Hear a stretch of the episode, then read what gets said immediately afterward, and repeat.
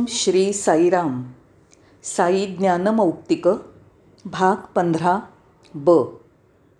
भगवान बाबांच्या चरणकमलांना वंदन.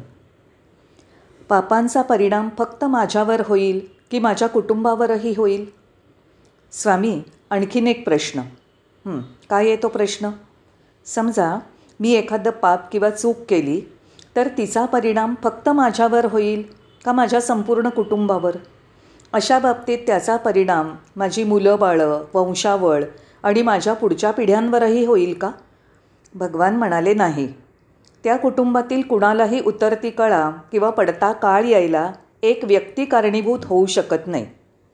असं आहे का स्वामी? मी एक लहानसा प्रश्न विचारू का? हो. लंकेत राहणाऱ्या सर्व प्रजेच्या हानीला किंवा नाशाला एकटा रावणच जबाबदार नव्हता का? रावणाच्या कृत्यांमुळे त्याच्या घराण्यातील सर्व भाऊ त्यांची मुलं प्रत्येक माणूस युद्धामुळे मृत्यू पावला. हे चुकीचं नव्हतं का?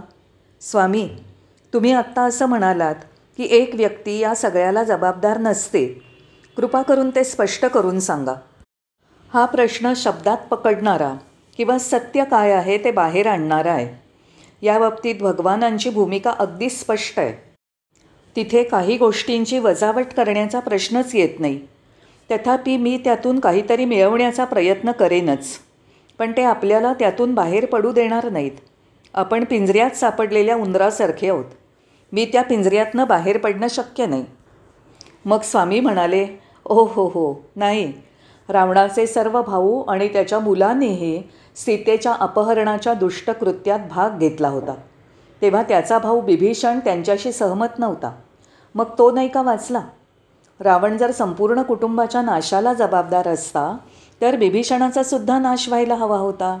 पण बिभीषणाचा नाश नाही झाला. का बरं? कारण तो वेगळा राहिला आणि बाहेर पडला.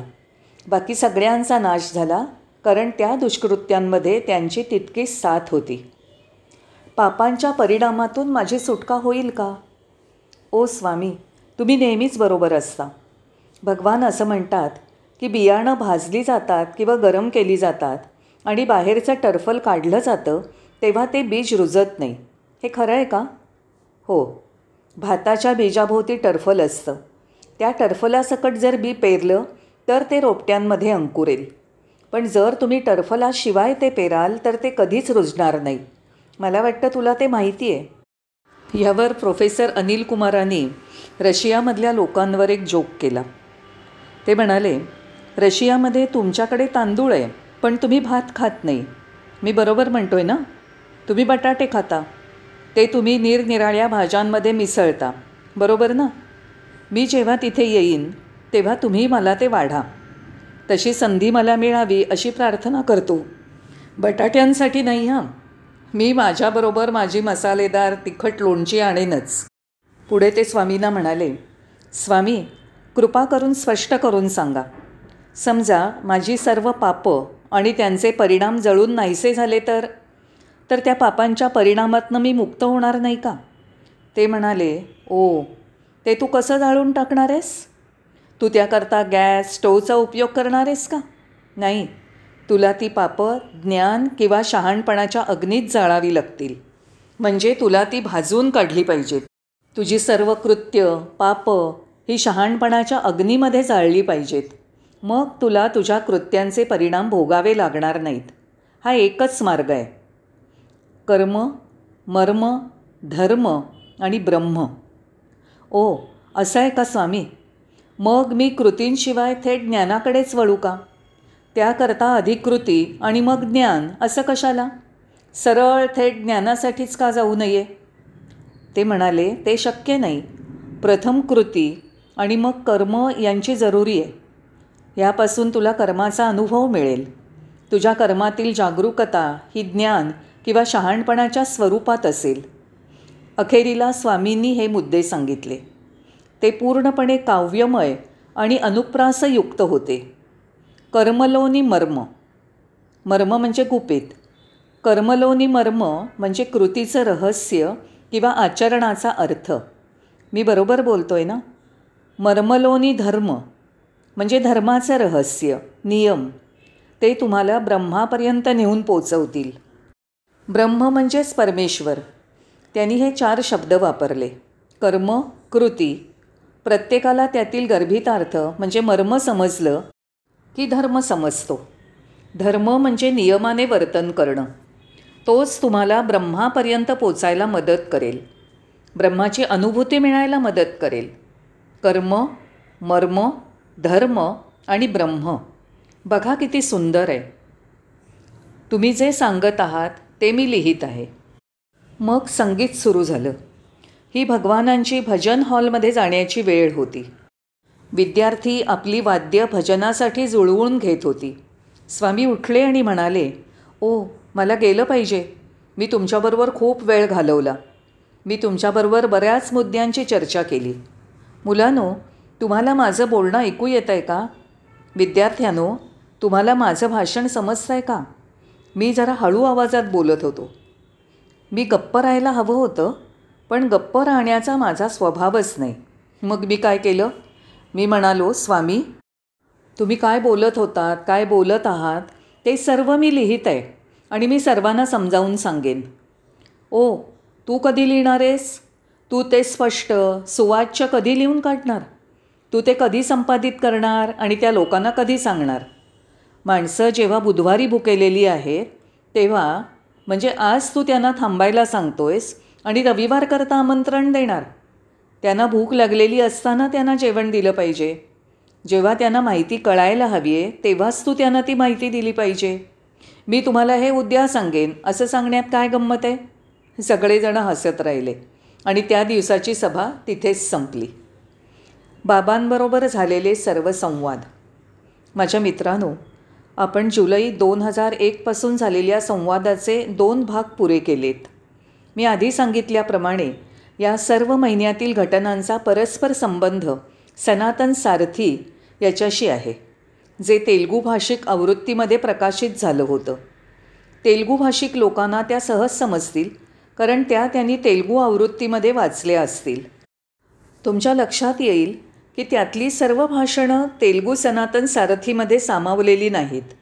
माझ्याकरता ते मला जास्त पानं देऊ शकले नाहीत कारण भगवान बाबांची प्रवचनं आणि इतर खूप लेखकांकडून काही लेख आल्यामुळे मला जास्त पानं त्या मासिकामध्ये ते देऊ शकले नाहीत. त्यांनी प्रत्येक अंकामध्ये जास्तीत जास्त चार पानं छापली. त्यांना दिले गेलेले सर्व लिखाण ते सर्व समाविष्ट करू शकले नाहीत. पण इथे असलेल्यांना ते सर्व संवाद काहीही न गाळता फेरफार न करता कात्री न लावता त्यांना सर्व संवादांचा लाभ मिळतो आहे ठीक आहे. आता आपण नोव्हेंबर दोन हजार एकमध्ये अंतर्भूत झालेल्या काही मुद्द्यांकडे वळूया. नोव्हेंबर दोन हजार एक. एका संध्याकाळी मुलाखतीनंतर भगवान बाहेर आले आणि आमच्या सर्वांशी बोलले. आमच्यासाठी उभं राहून त्यांनी आमच्याबरोबर दीड तास संवाद साधला. खरोखर आम्ही सर्व खूप आनंदात होतो. त्या सभेनंतर लगेचच खूप लोक माझ्याभोवती जमले. त्यांनी विचारलं अनिल कुमार कृपा करून एक छापील प्रत आम्हाला द्याल का? तुमचं लिखाण आम्हाला द्याल का? स्वामी काय म्हणाले? जरी ही गोष्ट करणं हे आनंददायक असलं तरी किंवा ती आनंदाची असली आणि जरी ती आध्यात्मिक कर्तव्य म्हणून असली तरी प्रश्न वेळेचा होता. मी अजूनपर्यंत कॉलेजमध्ये व्याख्याता म्हणून होतो आणि मला गीतेच्या वर्गासाठी तयारी करायची होती. तसंच सनातन सारथीसाठी लेख लिहायचे होते. माझ्या पुस्तक प्रकाशनाचीही काळजी घ्यायची होती. त्याखेरीज मला वेगवेगळ्या देशातून आलेल्या परदेशी लोकांबरोबर बोलायचं होतं. म्हणून वेळ महत्त्वाचा होता. जर फक्त मी या कामासाठीच वेळ दिला असता तर मला आयुष्यात दुसरं काहीही करण्याची जरुरी नव्हती. मी तुम्हाला स्वामी काय म्हणाले तेच सांगत राहिलो असतो. तुमच्याशी संवाद साधत राहिलो असतो. जेव्हा मला लोक विचारायचे सर मला तो कागद देऊ शकता का? मी त्यांना काय सांगणार होतो? सर मी फक्त मुद्दे लिहून घेतलेत. मी ते सविस्तर लिहिल्याशिवाय ते तुमच्या लक्षात येणार नाही. ती संध्याकाळ तर अध्यात्माची मेजवानीच होती. तत्त्वज्ञानाने ओतप्रोत भरलेली आणि आशयसंपन्न अशी होती. मला जितकं आठवतं आहे ते सर्व मी तुमच्यापर्यंत पोचवीन. देहात्मा जीवात्मा आणि परमात्मा. भगवानांनी तीन शब्द सांगितले. पहिला देहात्मा दुसरा जीवात्मा आणि तिसरा परमात्मा. देहात्मा जीवात्मा आणि परमात्मा या सर्वात समान गोष्ट म्हणजे आत्मा.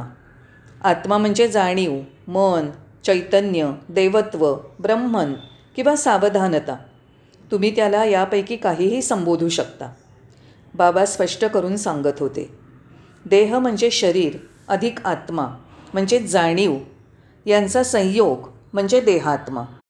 याचा अर्थ असा आहे हे शरीर आत्म्यामुळेच चैतन्यामुळेच कार्यरत राहतं. आपल्याला असं वाटू नये की शरीरच हालचाली करत आहे. जर त्यात देवत्व नसेल तर आपण आपला हात आपोआप हलवू शकणार नाही. ते अशक्यच आहे. देवत्व नसेल तर मी बोलूच शकणार नाही. म्हणजे शरीर हे यंत्रवत आहे. शरीर हे कार्यप्रवण आहे. शरीर हे आत्म्यामुळे किंवा चैतन्यामुळेच परिणाम करणारं होतं. माझं म्हणणं स्पष्ट झालं? तर शरीर अधिक आत्मा म्हणजे जीवात्मा. मग बाबांनी दुसरा शब्द सांगितला जीव म्हणजे व्यक्ती. अधिक आत्मा म्हणजे जीवात्मा. वैयक्तिक मन. भगवानांनी हे स्पष्ट केलं. पहिल्यांदा देहात्मा म्हणजे फक्त शरीर होतं. आता शरीर अधिक मन अधिक आत्मा म्हणजे जीवात्मा. समजलं का? शरीर अधिक मन अधिक आत्मा म्हणजे जीवात्मा. तर देहात्मा फक्त शरीर आणि आत्म्यापर्यंतच मर्यादित आहे. आता तिसरा शब्द परमात्मा. परम म्हणजे श्रेष्ठ पारलौकिक सर्वोच्च सर्वव्यापक सगळं व्यापून उरलेला वैश्विक जाणीव असलेला असा. स्वामी असंही म्हणाले की परमात्मा वैश्विक जाणीव असलेला. जे जे घडत असतं त्याकडे वैश्विक साक्षीदार म्हणून पाहणारा असतो. स्वामींनी एक उदाहरण दिलं. एखाद्या माणसाला असह्य वेदना होत आहेत तेव्हा त्याला काही काळाकरता बेशुद्ध होण्याचं इंजेक्शन दिलं आहे हे इंजेक्शन त्याला फक्त यातना कळू नयेत यासाठी दिलेलं असतं. खरं म्हणजे त्याचा मूळ आजार किंवा दुःख कायम असतं. याचा अर्थ त्याचं वैयक्तिक मन विश्रांती घेत असतं. ते जाणीव विरहित असतं. भ्रम म्हणजे काय? आभास? स्वामी एक शंका आहे. काय शंका आहे? भ्रम म्हणजे काय? भास? आभास नसणं म्हणजे काय? कृपा करून मला हे सांगा. स्वामी मी जी गोष्ट पाहतो ती प्रत्येक गोष्ट आभासच असतो का? मी जे जे करतो ते ते सर्व मायाच आहे का? हे काय असतं? मला एखादा अनुभव परत परत घ्यायचा असेल तर ती माया किंवा मृगजळ असतं का भ्रम असतो? स्वामींचं उत्तर मिळालं. प्रत्येक गोष्ट म्हणजे भ्रम आभास असंच आहे. परत परत घडणारी किंवा न घडणारी प्रत्येक गोष्ट आभासच असतो. हे सगळं म्हणजे तुमच्या कल्पना असतात. तुम्ही घेतलेले अनुभव म्हणजे आभास मृगजळ असतं. कोणतंही शाश्वत सत्य नसतं मुळीच नाही. जाग येणं स्वप्न पाहणं आणि गाढ निद्रेची स्थिती. स्वामी असंच ना? मला जागृतावस्थेत काही अनुभव आहेत. मला माझ्या स्वप्नामधले काही अनुभव आहेत. हे सर्व अनुभव म्हणजे भासच आहेत असं मी म्हणू का? हो प्रत्येक गोष्ट ही कल्पनाच असते. जागृतावस्थेला संस्कृतमध्ये जाग्रथ असं म्हणतात. स्वप्नावस्थेला स्वप्न असं म्हटलं जातं. गाढ झोपेला निद्रेला सुषुप्ती असं म्हटलं जातं. जाणीवेच्या या अनुभवाच्या तीनही अवस्थांना आभास संभ्रम आणि कल्पना असतात. त्याच्याविषयी काहीही खरं नसतं. स्वामी तुम्हाला काय सांगायचं आहे ते मला समजत नाही. तुम्ही मला एक चांगलं उदाहरण दिलं तर ते मला चांगलं समजू शकेल. स्वामी म्हणाले ठीक आहे. समज. तू तुझ्या बिछाण्यावर विश्रांती घेतोयस. तुझी पत्नी आणि मुलंही गाढ झोपलेली आहेत. तुला स्वप्न पडतं. त्या स्वप्नात तू तुझ्या जन्मगावी गेलेला आहेस. तुला त्या स्वप्नात असंही दिसतं की तुझ्या कुटुंबातील सर्वजणं तिथे आहेत. वास्तविक तू पुट्टपरतीला तुझ्या बिछाण्यात आहेस. तुझी बायको मुलंही इथेच आहेत. तथापि तुझ्या स्वप्नात तुम्ही सर्वजणं तुझ्या स्वतःच्या गावी होतात. स्वप्नात तू स्वतःला आणि तुझ्या कुटुंबियांना निर्माण केलं होतंस. या सर्व गोष्टी स्वप्नातील तुझ्या मनाची निर्मिती होती. म्हणून तो केवळ भास होता. तो सत्य कसा असू शकेल? काही वेळाने तू जेव्हा जागा होशील तेव्हा तुला समजेल की तू इथेच पुट्टपरतीला बिछाण्यात आहेस. तू असाही विचार करशील? की तू न्यूयॉर्क किंवा शिकागोमध्ये आहेस आणि जणू काही त्या स्थळांना भेट देत आहेस पण तुझं शरीर हे इथेच पुट्टपर्तीला प्रशांती निलयमला असेल. तेव्हा कुठल्याही स्थितीतले अनुभव हे आभासात्मकच असतील. स्वामी गाढ झोपेत म्हणजे सुषुप्तीमध्ये मन हे असतं का नसतं? स्वामी म्हणाले मन असतं पण ते अकर्ता किंवा निष्क्रिय असतं. ते निष्क्रिय असल्याने ते काहीही निर्माण करू शकत नाही.